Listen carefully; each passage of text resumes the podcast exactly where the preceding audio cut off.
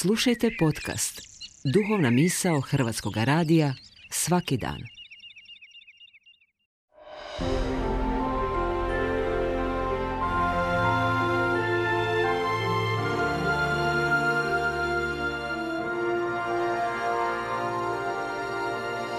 Duhovna misao. Urednica je Blaženka Jančić.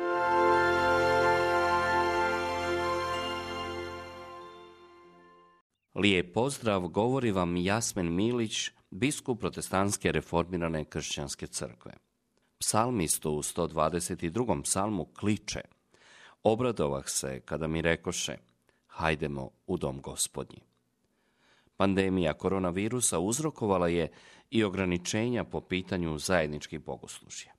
I pored brojnih online prijenosa iz različitih kršćanskih crkava, ništa ne može zamijeniti stvarno zajedništvo kršćanskog naroda, koje se očituje ne samo u susretu jedni s drugima, slušanju Božje riječi, slavljenju Boga, već i u euharistijskom zajedništvu. Dok propovjedi putem interneta možemo slušati, blagovati Euharistiju na taj način ne možemo.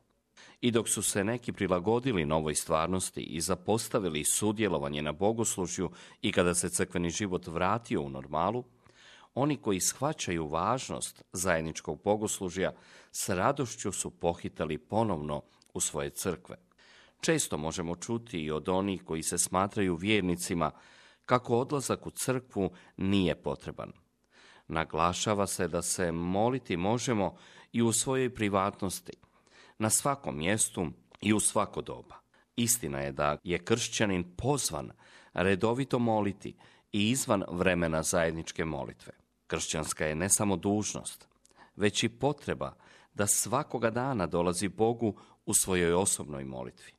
No isto tako kršćanin je dio zajedništva Božjega naroda, crkve i zato je potreba svakoga kršćanina da odlazi na redovita bogoslužja u dom gospodnji.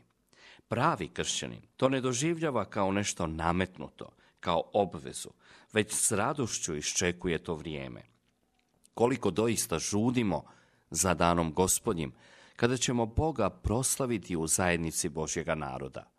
Ta čežnja za domom gospodnjim, za zajedničkim bogoslužjem, važan je pokazatelj našeg istinskog kršćanskog svjedočanstva. Onaj tko je doista sljedbenik Krista, slijedit će ga i po ovome pitanju. Isus je redovito molio. Povlačio se u osamu ponekad i cijelu noć kako bi bio u svojoj privatnoj molitvi. No isto tako Krist je odlazio u hram i u sinagogu na zajednička bogoslužja.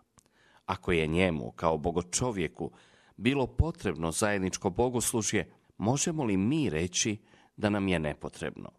Isto nalazimo i kod apostola.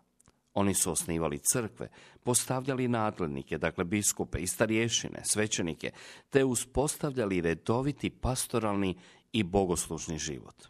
Kada čitamo posljednju knjigu Biblije, Otkrivenje, ona nam opisuje i nebesku liturgiju. Proslavljanje i veličanje Boga najvažnija je aktivnost neba. No to nebesko proslavljanje mora se ostvariti i dok smo ovdje na zemlji. Zato je bogoslužje slika kraljevstva Božjega.